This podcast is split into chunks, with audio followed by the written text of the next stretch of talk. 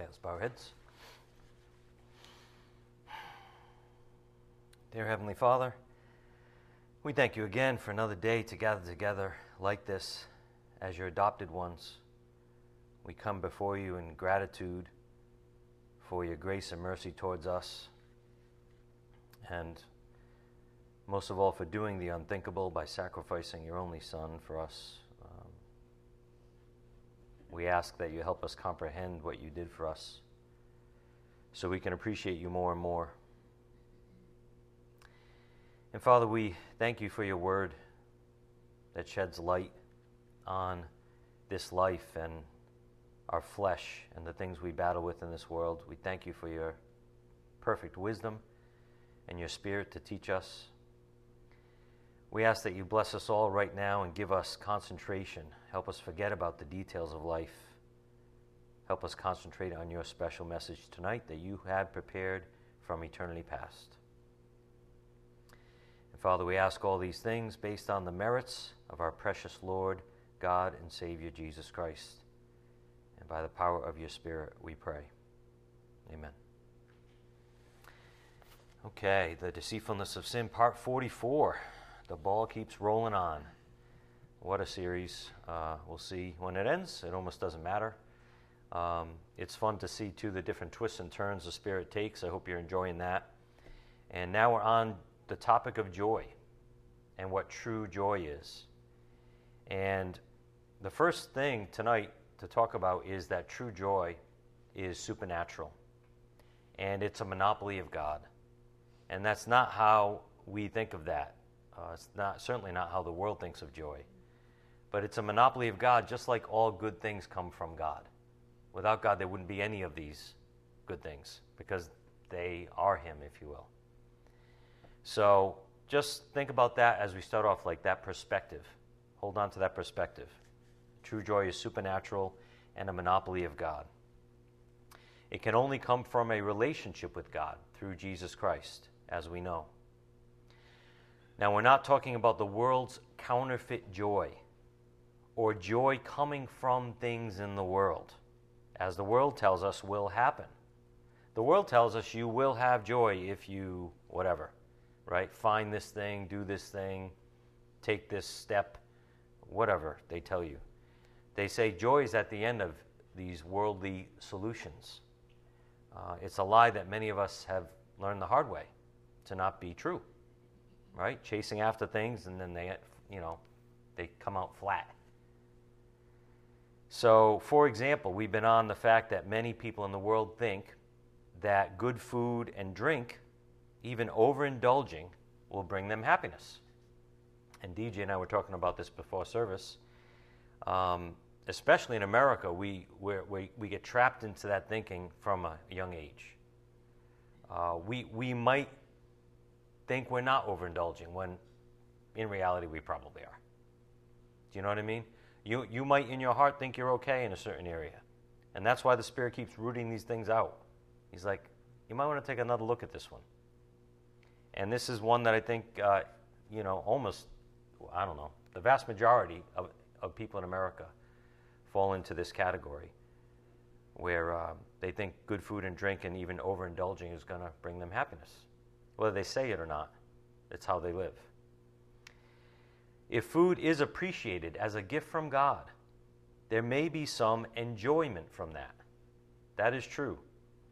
But most people in the world turn to food as a pacifier of sorts, even as a drug, as DJ was mentioning to me earlier even as a drug, something to be addicted to, um, buying into the lie that food can fulfill us in some way or take away our pain, etc. It simply can't, as many of us have also learned from experience. In fact, as you get older, you realize the more you overindulge, the more you pay the price. Amen? Anybody? The more your body suffers, the more you overindulge. And that is the grace of God in our lives. That God set it up that way, that He gradually takes us to that point, He weans us off, you know, whatever this addiction is, or that addiction, whatever. He gradually does it. He doesn't shock us to death. But He says, you know what? As you're going to grow older, you'll see that this isn't what's going to sustain you. In fact, it's going to cause you pain if you overdo it. And that's God's grace showing us not to look to the wrong thing for happiness. And it's just another example.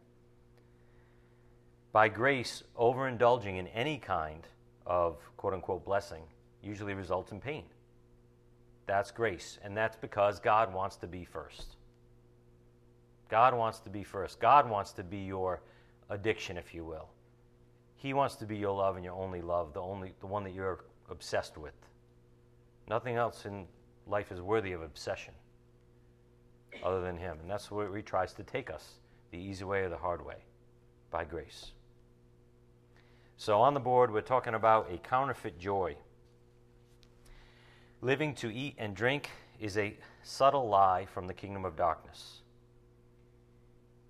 to turn us away from God's supernatural sustaining of his saints in any and all circumstances. In other words, we shouldn't just live to eat and drink. That's not what life's all about.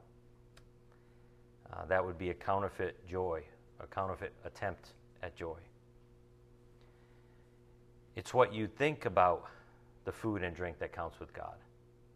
For example, when you eat and you say grace, or when you give thanks for that food, that's what God's looking for, right? Gratitude, pretty much in everything. And that changes it. Now it goes from an object of uh, obsession or addiction to an object of blessing because of what you think about the food. As we learned years ago from this pulpit, it's what you think about the blessings that counts. It's not the blessings themselves. It's how you view or what your perspective is on the blessings. So, again, a counterfeit joy, living to eat and drink, is a subtle lie from the kingdom of darkness to turn us away from God's supernatural sustaining of his saints in any and all circumstances. God loves to be the provider. God wants you to rely on him as Father, right? So don't we spurn our Father when we say, I'm not going to rely on you for my sustenance, for my needs, for my happiness, etc. And we look to something else, and your dad is right there saying, Wait a minute, you don't understand well, how good this is for you, or whatever. You don't understand. So, the Holy Spirit is trying to get us to understand his perspective. Turn again to Romans 14 17. Romans 14 17. On Sunday, we saw some wonderful verses about joy. And sometimes it's just so good to do this, to survey scripture on a topic and just, you know, read through it, um, see everything the Bible says about a certain subject. And, you know, you can all do this at home with your concordance on any topic. You know, something's bothering you, you might just think of that thing that's bothering you and look up that word in the concordance and go find the scriptures and just read them and bask in the, the water, if you will, of the word. Uh, Romans 14, 17. For the kingdom of God is not eating and drinking. As Pastor mentioned on Sunday, the spiritual pinnacle isn't about temporal enjoyment. The kingdom of God is not eating and drinking, but righteousness and peace and joy in the Holy Spirit. We mustn't buy substitutes to finding joy. It's futile without being in the Lord or in the Spirit. Let's visit another old friend, which gives us an example of our food and sustenance and even joy being from God, being supernatural, He being the provider. Uh, turn in your Bibles to John 4:32. John 4:32.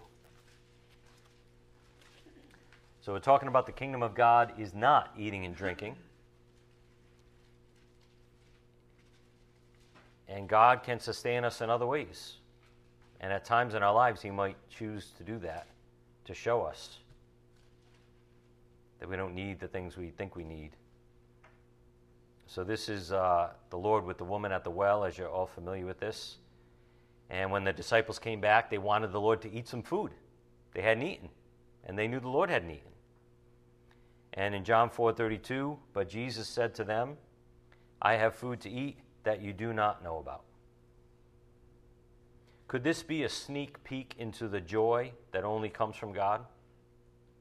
Could this be one example of that? And what was his food that he spoke of?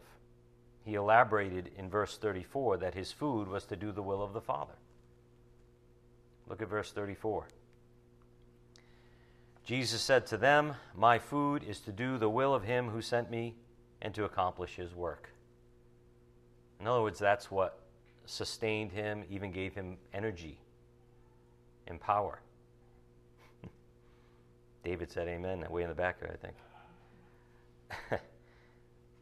Jesus said to them, My food is to do the will of him who sent me and to accomplish his work. And this came up before in the past with us. You mean doing the work of God in our lives sustains us and gives us energy and satisfies us? It doesn't make sense. But blessings come from obedience, including joy. The Spirit gave us something on Sunday which gives us a good visual of what true joy is, and that it's not some emotional high all the time as the world pictures it. So I'm paraphrasing from Sunday on the board. The joy of the Lord. Joy isn't an emotional high, it's something steady you get to keep. Let that change your perspective if, you, if it needs to be. You know, because we can think of joy because we've been trained over the years, we've been brainwashed over the years by the world. We can think of joy as this high, it's supposed to be this high or this elation, an emotional elation. At times it might be with God. At times it might be, and it probably should be at times, in your own private worship of Him, especially. But joy, God's joy, Christ's joy, is something steady. It's something there. It's like a state of being. For the joy set before him, he endured the cross. The world has taught us since youth that joy must be overt and emotional. But God's ways are not man's ways. And they're not subject to the emotional whims of mankind, of the flesh. So, again, on the board, joy isn't an emotional high, it's something steady you get to keep. God is steady, isn't He? Likened to the sun rising every day. God is steady and perfect and good, and so is His joy. Just as His peace surpasses human comprehension, and His love surpasses knowledge. The point is that God's provisions surpass whatever it is, including his joy. Philippians 4 7, and the peace of God, which surpasses all comprehension, will guard your hearts and your minds in Christ Jesus. And Ephesians 3:19, to know the love of Christ which surpasses knowledge, that you may be filled up to all the fullness of God. These are supernatural spiritual things being described here that we should be praying to uh, grasp because we don't. And even till the day we die, we don't fully grasp these things. To know the love of Christ which surpasses knowledge, that you may be filled up to all the fullness of God. Who can define that? Who can really put their finger on that?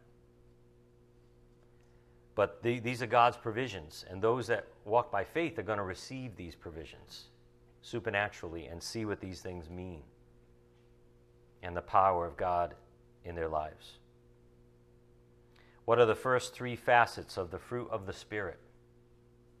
Love, joy, and peace. And joy is right in the middle of the two things on the board. Joy is right in the middle of love and peace that surpass comprehension. Maybe, just maybe, there's a supernatural spiritual connection here. Just as Jesus said he had food to eat, the disciples didn't yet understand. So let's continue reviewing some of the wonderful scriptures on joy and see what the Spirit reveals to us as we read them. Uh, turn again to Romans 15 13. Romans 15 13.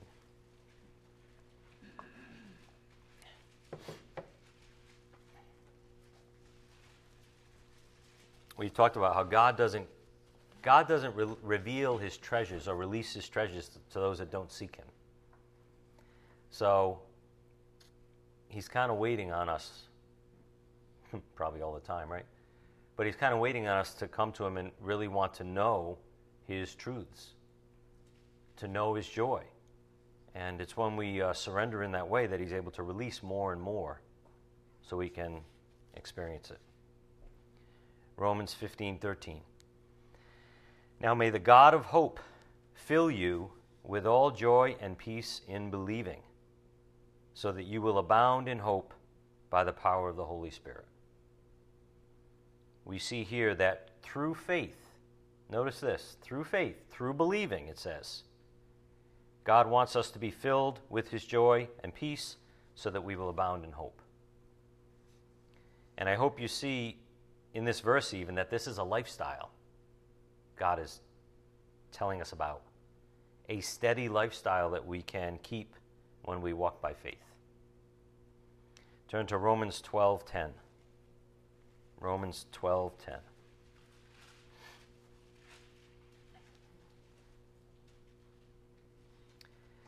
Be devoted to one another in brotherly love. Give preference to one another in honor, not lagging behind in diligence, fervent in spirit, serving the Lord, rejoicing in hope. There's joy again. Rejoicing in hope, persevering in tribulation, devoted to prayer, contributing to the needs of the saints, practicing hospitality. Bless those who persecute you, bless and do not curse. A major theme from Sunday that came out was that when we truly live for others, we're set free from bondage to ourselves. When we truly live for others, we're set free from bondage to ourselves.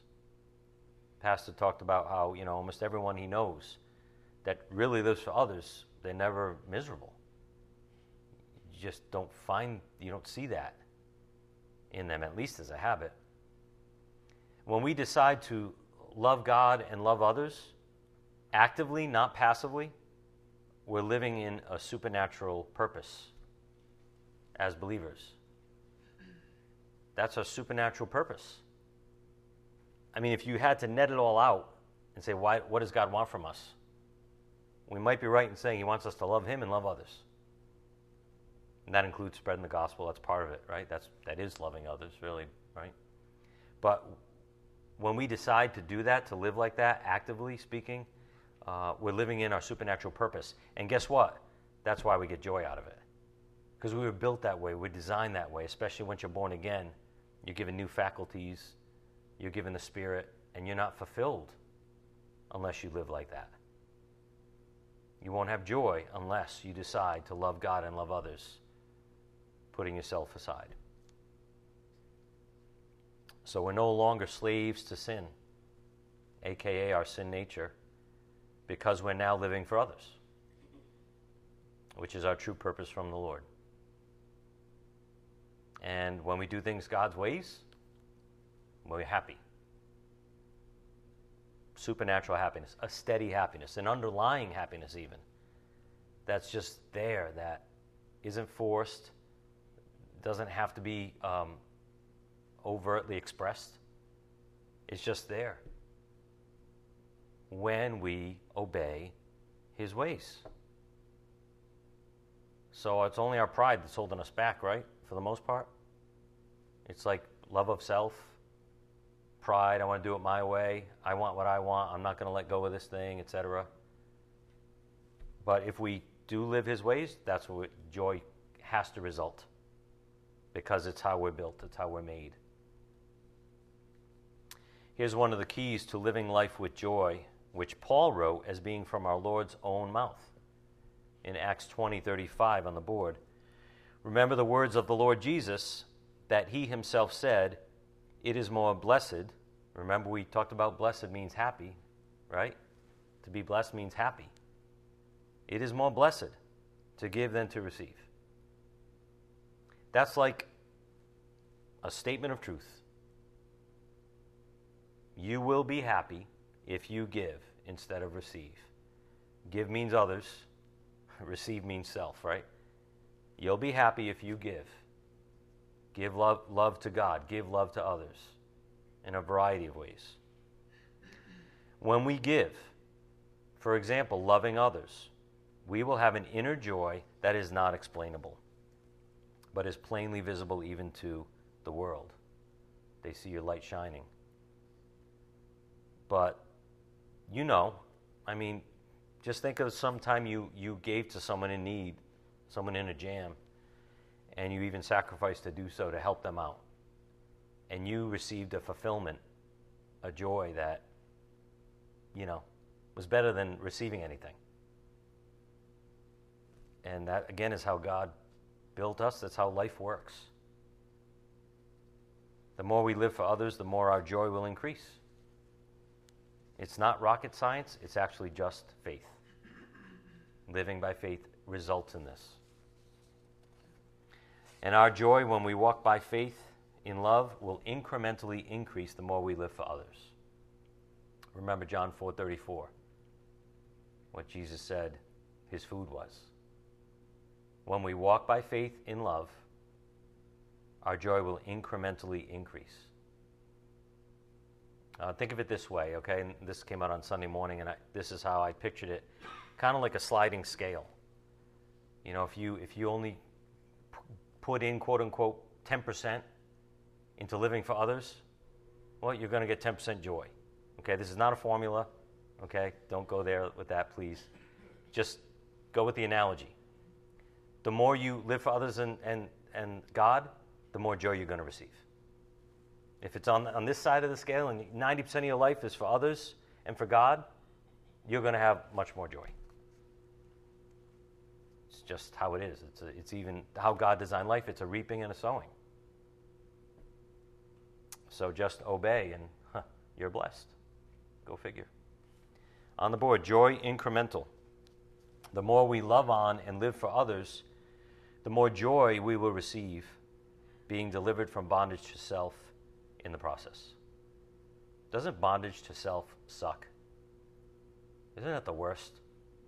And when you even know you're doing it, it's just it's just horrible. It's like it's like a weight that you drag around, and it's it's uncomfortable. You don't have peace when you're doing it. You're lying to yourself when you're doing it. It's just like a horrible place to be. But if we could take our eyes off self and love others and live for others, the more joy we receive from God, and we're delivered from bondage to self in the process at the same time. And God's goodness is then revealed in the lives we're living, and we're witnesses for Him to the glory of God's grace. People say, Why are you doing that? Why are you giving in that way? You know, you might even have people say to you at some, some point, Who are you? You must be related to this person if you're doing this for them. You know what I mean? No, actually, I just met him about 10 minutes ago. I don't know. When God, the Holy Spirit, leads you to do certain things for certain people and puts people in your path, and you obey and you do it out of grace and mercy, your light is shining before people, and we're bringing them glory. And we're the ones receiving the joy because we're giving and not receiving. It's a perfect cycle. So that's where joy sustained comes in, regardless of painful circumstances at times. On Sunday, Pastor asked this question about the joy of the Lord. Could this possibly be one of the greatest gifts in time for a believer? Turn to James 1, verse 2. James 1, verse 2.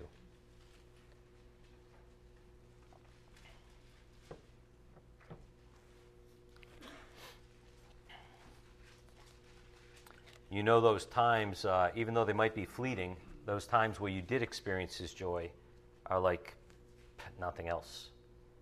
And you're like, wow, can I stay right here, Lord? Can you keep me right here in this place, place of peace you just showed me? And, you know, the answer is no, only because we get in the way again. But you know what I'm talking about tonight. You know what the Spirit's bringing up. And He's like, I want this to be your steady your steady uh, sustenance, your steady joy your steady energy. I want you to enjoy life, regardless of circumstances. Look at James 1 2. Consider it all joy, my brethren, when you encounter various trials, knowing that the testing of your faith produces endurance. And let endurance have its perfect result, so that you may be perfect and complete, lacking in nothing. Lacking in nothing. That's where I want to be one day. right? You don't need anything to be happy. You could be Job on the, on the ash heap scraping the boils, and be happy. Be at peace. Have joy.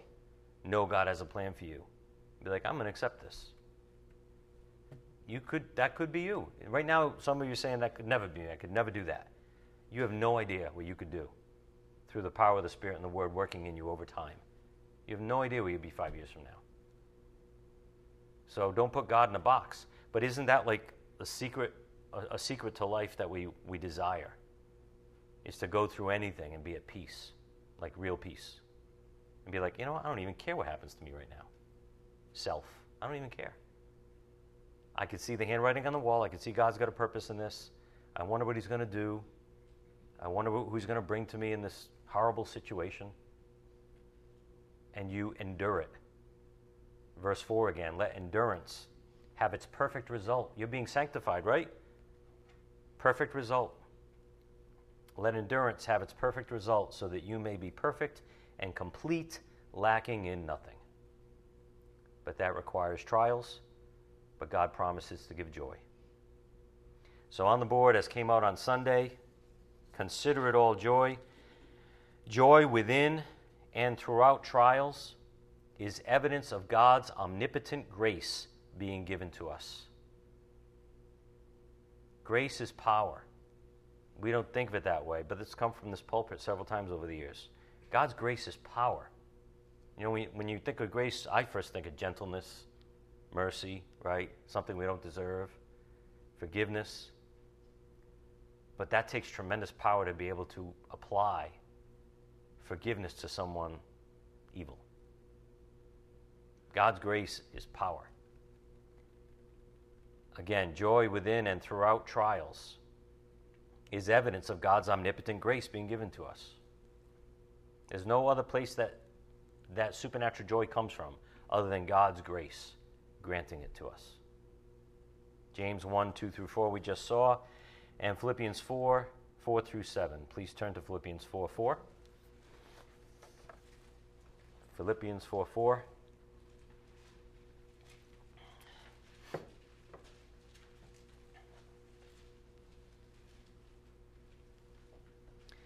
And remember, this joy, again, is one major proof of our faith, which unbelievers cannot deny when they see it, because it doesn't make any sense. Philippians 4 4. Rejoice in the Lord always. Again, I say, rejoice. Let your gentle spirit be known to all men. The Lord is near. Be anxious for nothing but in everything, by prayer and supplication with thanksgiving, let your requests be made known to God. And the peace of God, which surpasses all comprehension, will guard your hearts and your minds in Christ Jesus. If we walk in submission to the Spirit of God, desiring His filling, we will be empowered with His joy that sustains us. Let me say that again. If we walk in submission to the Spirit of God, desiring his filling, we will be empowered with his joy that sustains us. Comes back to submission and humility again, right? We free God to bless us, to grace us out. Something that came from Thursday's lesson on the board regarding being filled. Submission allows God's grace to take care of us in every way. That's an awesome thought. And you know, you want to be filled with the Spirit, you want, you want to be controlled and empowered by Him. Submit. Submission allows God's grace to take over your life. You know, to just I don't know how to describe, but I get a visual in my head, almost like a cloud, like overcoming your whole life, taking over your whole life, even going before you, like the Jews in the wilderness. Submission allows God's grace to take care of us in every way. That came out on Thursday. That includes providing us with His joy, which endures all circumstances. Turn to Galatians 5, verse 22. Galatians 5:22.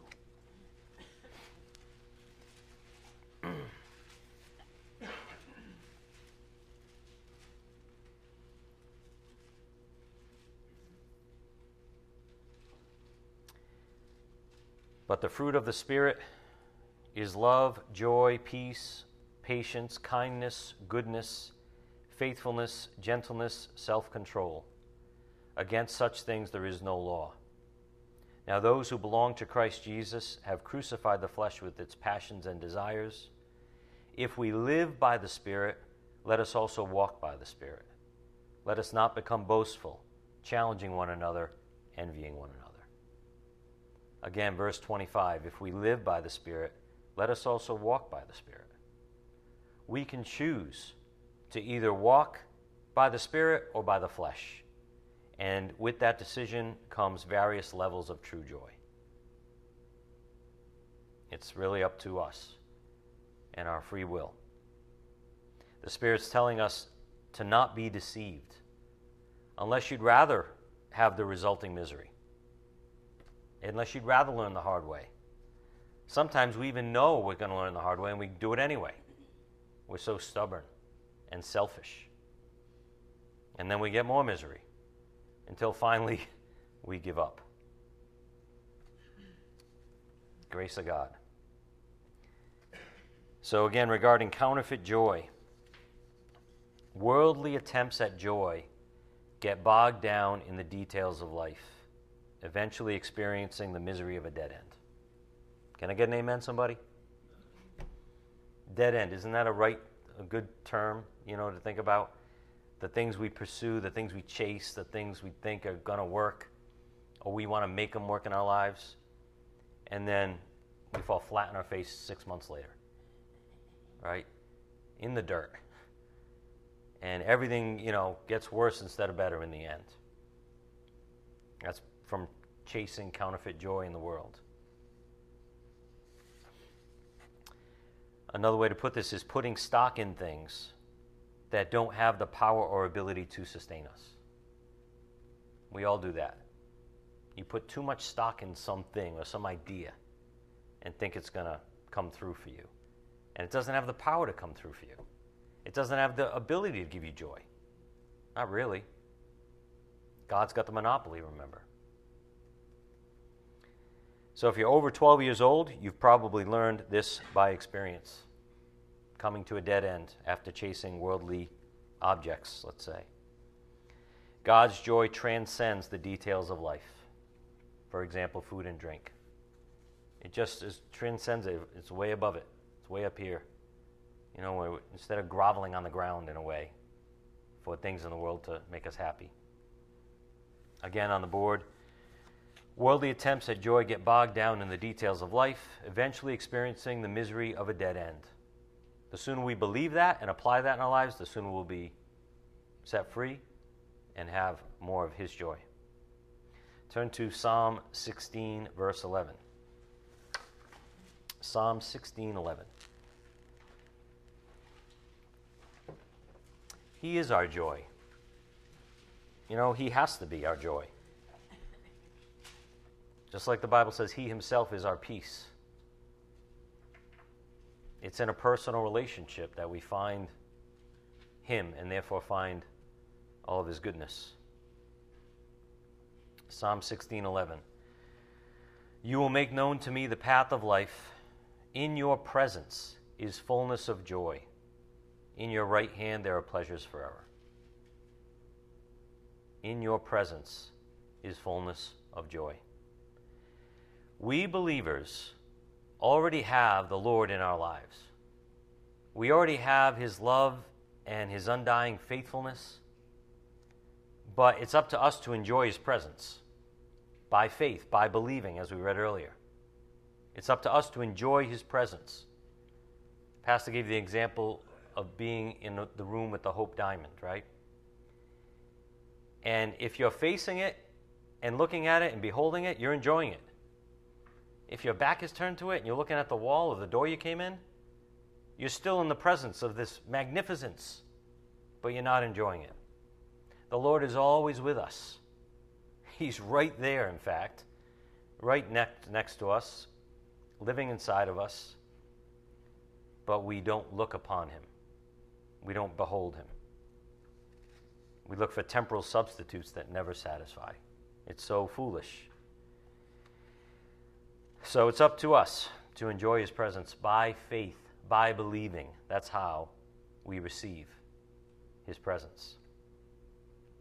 I want to share with you a line from a Carrie Underwood song. As you may know, she has quite a few God fearing songs. And this hit me during Sunday's message what we do to ourselves by listening to sin within us. Again, we're talking about the deceitfulness of sin, right? What we do to ourselves because we listen to the sin nature within us. So check out these words So Small by Carrie Underwood. Because sometimes that mountain you've been climbing is just a grain of sand, and what you've been out there searching for forever is in your hands. And when you figure out love is all that matters after all, it sure makes everything else seem so small. We human beings are so good at making a mountain out of a molehill. We're so good at it. We could make money at it if someone paid us for it.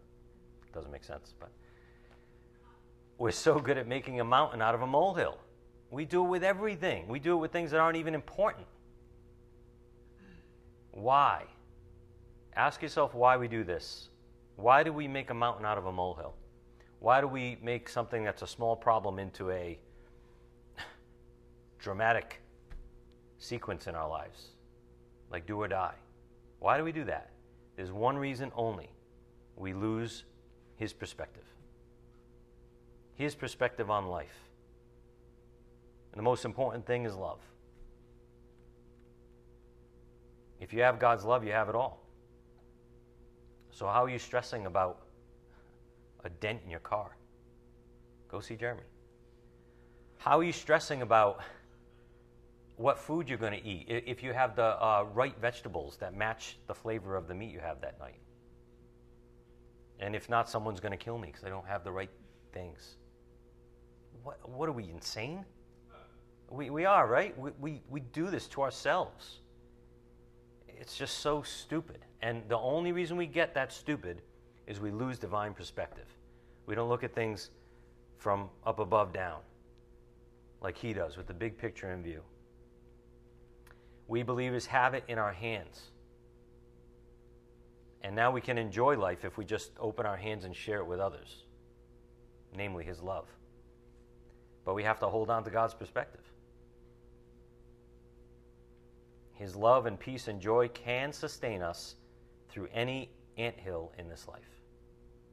And even the big things in life, the things that we consider the big things, really are only anthills compared to God's love. It's not even close. So we have the love of Christ, and we're worried about where we're going to live next month. I don't care if you're homeless. If you have the love of Christ, being homeless does not compare to having the love of Christ, being his own possession. So, again, we need to snap out of it and change our perspective by faith, by believing. Again, on the board, because sometimes that mountain you've been climbing is just a grain of sand. And what you've been out there searching for forever is in your hands. And when you figure out love is all that matters after all, it sure makes everything else seem so small. So, let's talk about walking by faith in love. Walking by faith in love. Turn away from self focus and focus on Christ and his people. He's right there waiting for us to grab his hand each and every moment. Turn to 1 Timothy 1:14. Walking by faith in love. This is kind of a mini theme tonight.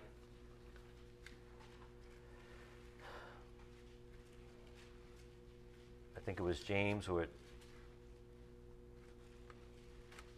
I might be mixing my verses, but where believing comes in to play, to receiving God's blessings. Again, on the board, turn away from self focus and focus on Christ and his people. He's right there waiting for us to grab his hand each and every moment. 1 Timothy 1:14 And the grace of our Lord was more than abundant with the faith and love which are found in Christ Jesus. Look at 2 Timothy 1 verse 13. 2 Timothy 1:13 we're talking about walking by faith in love.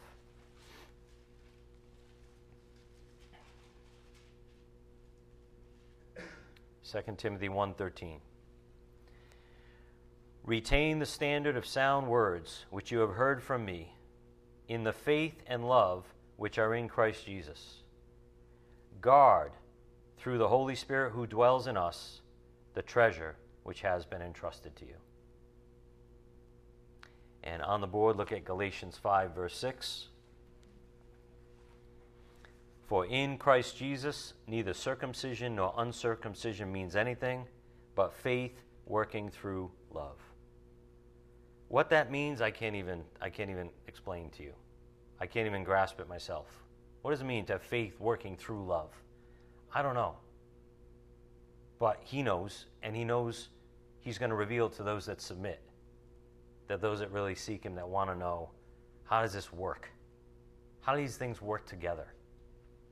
What comes first? That whole thing. Leave it in His hands. But this is what we're told. So, again, on the board, walking by faith in love. Turn away from self focus and turn to Christ and His people. He's right there waiting for us to grab His hand each and every moment. Again, as Carrie Underwood's song said, it's already right there in your hands. And you keep looking for this thing out there. Let's see a little bit more encouragement about joy. Uh, turn to Proverbs 17:22. Proverbs 17:22.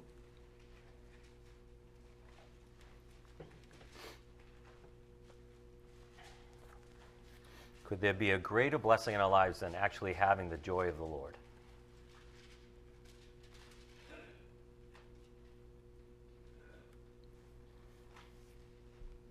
Proverbs 17:22 A joyful heart is good medicine, but a broken spirit dries up the bones. So obviously our God and Father wants us to have a joyful heart but we can't do it without him. Go to Psalm 118, 24. Psalm 118, 24.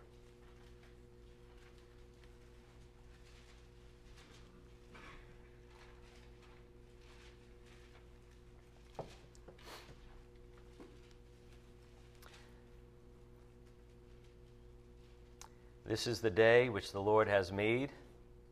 Let us rejoice and be glad in it. Sounds like Thanksgiving, being thankful. Let's enjoy the presence of the Lord. Emmanuel, God with us. That was one of Jesus' titles when he was with us, but he's still with us because he's in us. So again, it's perspective. It's not losing that true perspective by believing. On the board, here's a summary point from A.W. Pink's quotes the last couple lessons on biblical joy. As spiritual love is far more than a sentiment, as God's peace is more excellent than mere placidity or tranquility of mind, so the joy which Christ imparts to the believer is vastly superior to any natural emotion. It is a state of exaltation, a complacence of heart, a full satisfaction of soul, as a feast upon a perfect object. You know, when I read this, it reminds me of the desire I sometimes have to see the Lord face to face, like on earth, to uh, be able to walk with Him, right? Can you just imagine being able to walk with Him, to see His glory and uh, His love and His power, like all at once? And how nice that would be right? Look at how he talks about a full satisfaction of the soul as it feasts upon a perfect object. Unfortunately, that's not our calling. We're, we're to walk by faith and not by sight. But we still can feast on him through his word, feasting on his goodness in our souls. And through him and him alone, we find joy. As Pastor mentioned on Sunday, Divine joy is a special gift given to those who experience the presence of God in their lives. Divine joy is a special gift given to those who experience the presence of God in their lives. It's not given to everybody, it's given to those who follow Him, who, who surrender, who seek Him. Seek and you will find. And on the board, glory be to God when we find it. God is glorified when we reap the fruit of the Spirit, such as love and joy and peace in our lives. God is glorified. You know, whenever you do something um, for God towards another person and somebody starts to compliment you, it's so easy in the flesh, of course, to start receiving that compliment, first of all, but then to make sure that you give the biblical response, the truth of the matter, that is from the grace of God. And giving God all the glory for this fruit that you see in me this love, this joy, this peace. I'm an idiot without God, so trust me, it's from Him. And He's glorified. When, meanwhile, we're reaping the benefits. We're the ones experiencing His love and joy and peace that go beyond comprehension. So we're reaping the benefits. Blessed, you know, more blessed to give than receive.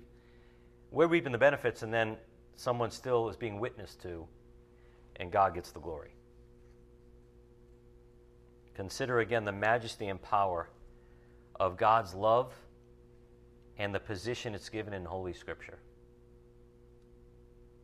Turn to John 13 35 again.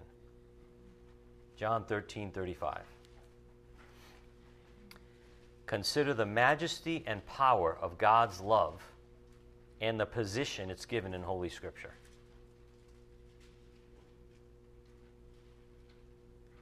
That's for you to dwell upon. We're not going to go to a whole ton of scriptures on the love of God, but think about the priority it's given in the Word. John 13 35. By this, all men will know that you are my disciples, if you have love for one another. So, this is what we're just talking about, isn't it? Being a witness, all the glory going to God. All men will know you're my disciples. They might even say, You must be a Christian. When, because you showed someone love, maybe that didn't deserve it or whatever. They might even say that. They might even recognize that on the spot. But if not, they know something's different. They know. And the Spirit will show them. But by this love, living for others, back to that again, where we can find true joy, by this love, all men are going to know that you're my disciples. So cool and so simple. So simple. And when we decide to actually live like this, His joy will result in our lives, in our hearts, in a supernatural way. So we can receive God's joy by turning away from the world and turning to Christ, or we can receive misery after misery by looking to the world for joy again and again. And hit the dead end, and our face goes in the dirt again. If you want to, go ahead. But the older you get, the wiser you get, hopefully. The more you fall on your face, which we all need it, let's face it. We all learn the hard way in certain areas of our lives, at least. But the sooner we repent, the sooner we turn around and turn to Him, and submit is the sooner we experience His joy. The very thing we're looking for in the first place. That's the irony of the whole thing. So, those are our options. When, when will we wake up is the only question. God promises if we turn to Him from the heart, He will fill the gaps in our soul. How many gaps do you have in your soul? Think about that. Think about those spaces where you're um, unsatisfied or nervous or worried or fearful. Whatever those spaces are in your soul, those areas in your life that bother you, where your soul's irritated, where your soul's uncomfortable. He wants to fill all those, make them smooth. If we turn to Him from the heart, He's able to do that for us, and He'll replace our misery with joy that's unexplainable. On the board, we've seen in James 4 8, draw near to God and he will draw near to you. Not rocket science, humility, faith. Draw near to God and he will draw near to you. Cleanse your hands, you sinners, and purify your hearts, you double minded. So, as the Spirit's been saying, keep your chin up, spiritually speaking. And let's be spiritual when we talk about that, not fleshly, where we try to prop ourselves up under our own power. So, regarding this idea of keeping your chin up, Luke 21 28, Jesus said, But when these things begin to take place, talking about the signs of the times of his return, when these things begin to take place, straighten up and lift up your heads because your redemption is drawing near. I think of the, uh, the ten virgins, you know, waiting for the bridegroom, looking to the door. When's he going to come in? When's he going to come in? What are we doing? We're looking up. When's he going to come? When's he going to come? That's the attitude of the wise believer, the humble believer. That's what it means to keep your chin up. No matter what's going on around you, it could be, could use a lot of words, right? It could be a blank storm, horrible, horrible storm all around you. But you're able to look up and anticipate his coming and have peace. Supernatural. So, in other words, look to him for deliverance, not yourself.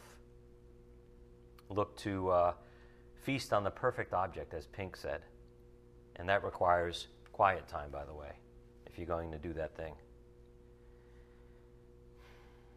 And in the process, guess what? You get to take your eyes off the object of misery, the one in the mirror. You get to no longer be a slave to yourself by feasting on the perfect object, the perfect one. Go to Colossians 3:1. Colossians 3:1 for a little bit more on straightening up and lifting up your heads.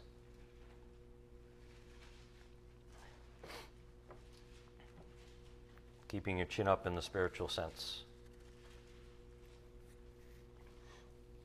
Colossians 3 1 through 4. Therefore, if you have been raised up with Christ, keep seeking the things above where Christ is, seated at the right hand of God. Set your mind on the things above, not on the things that are on the earth. For you have died, and your life is hidden with Christ in God. When Christ, who is our life, is revealed, then you also will be revealed with him in glory. So if we keep our eyes on self, we're not going to enjoy this supernatural life we just read about right there. If we keep our eyes on self, we will become trapped in sin, deceived by sin. And this is where perspective comes in. On the board, we saw this on Sunday. The Lord never says to us, Feel free to pass through the depths of sinful behavior to find joy. He never says, do that first. He never tells us to learn the hard way, that it's good with him, for example. In fact, he says just the opposite don't be deceived. Galatians 6 7 on the board. Do not be deceived. God is not mocked. For whatever a man sows, this he will also reap. May I add, by the grace of God, as we've been talking about.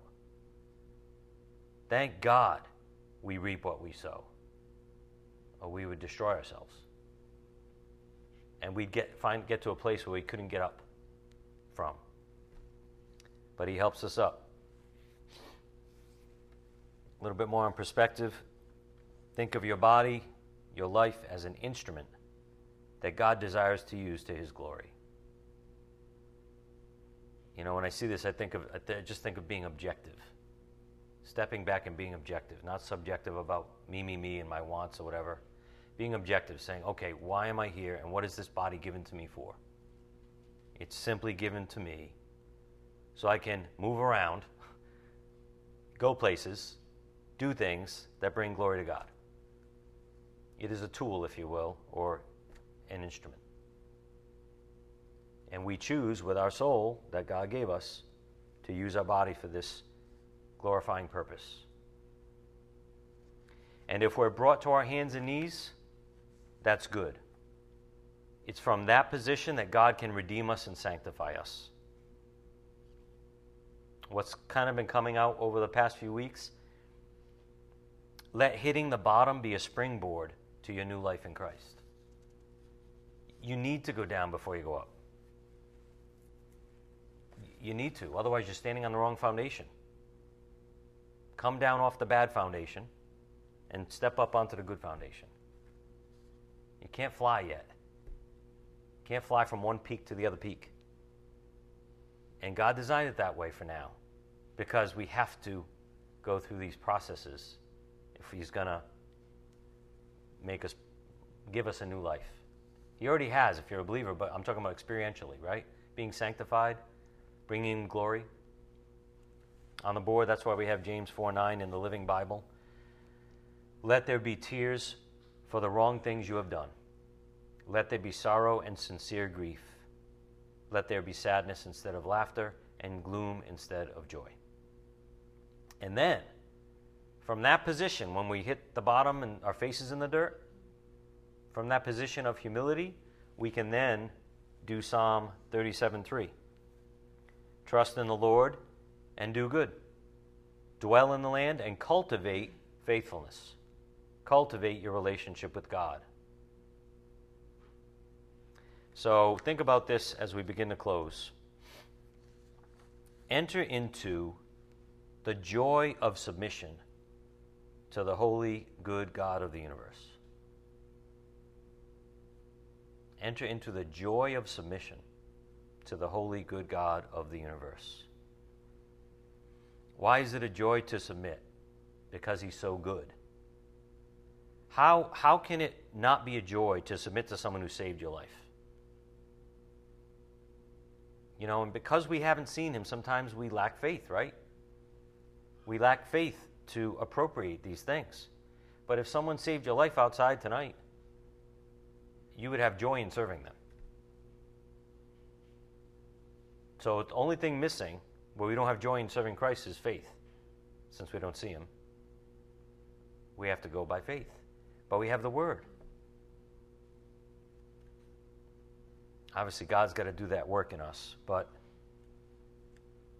it is a joy to submit to such a good, forgiving, loving God that should have nothing to do with us. Once we get to know Him through His Word, how could we not desire to follow him, even if it is on our knees? How could we not desire to follow him?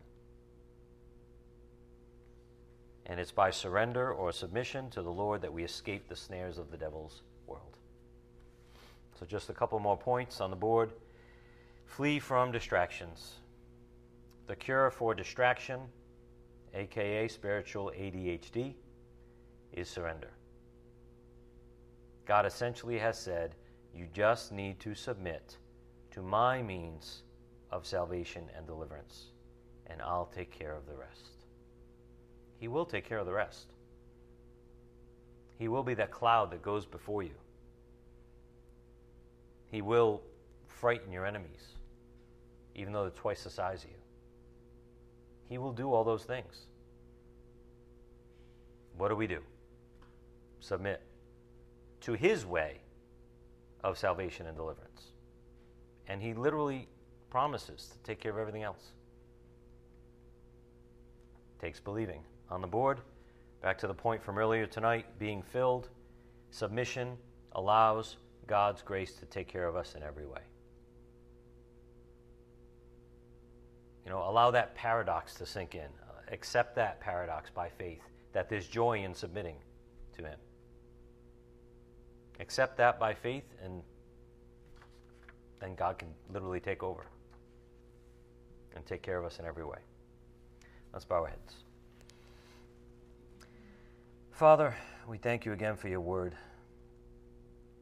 We thank you for bringing all these things together for us like a perfect orchestra.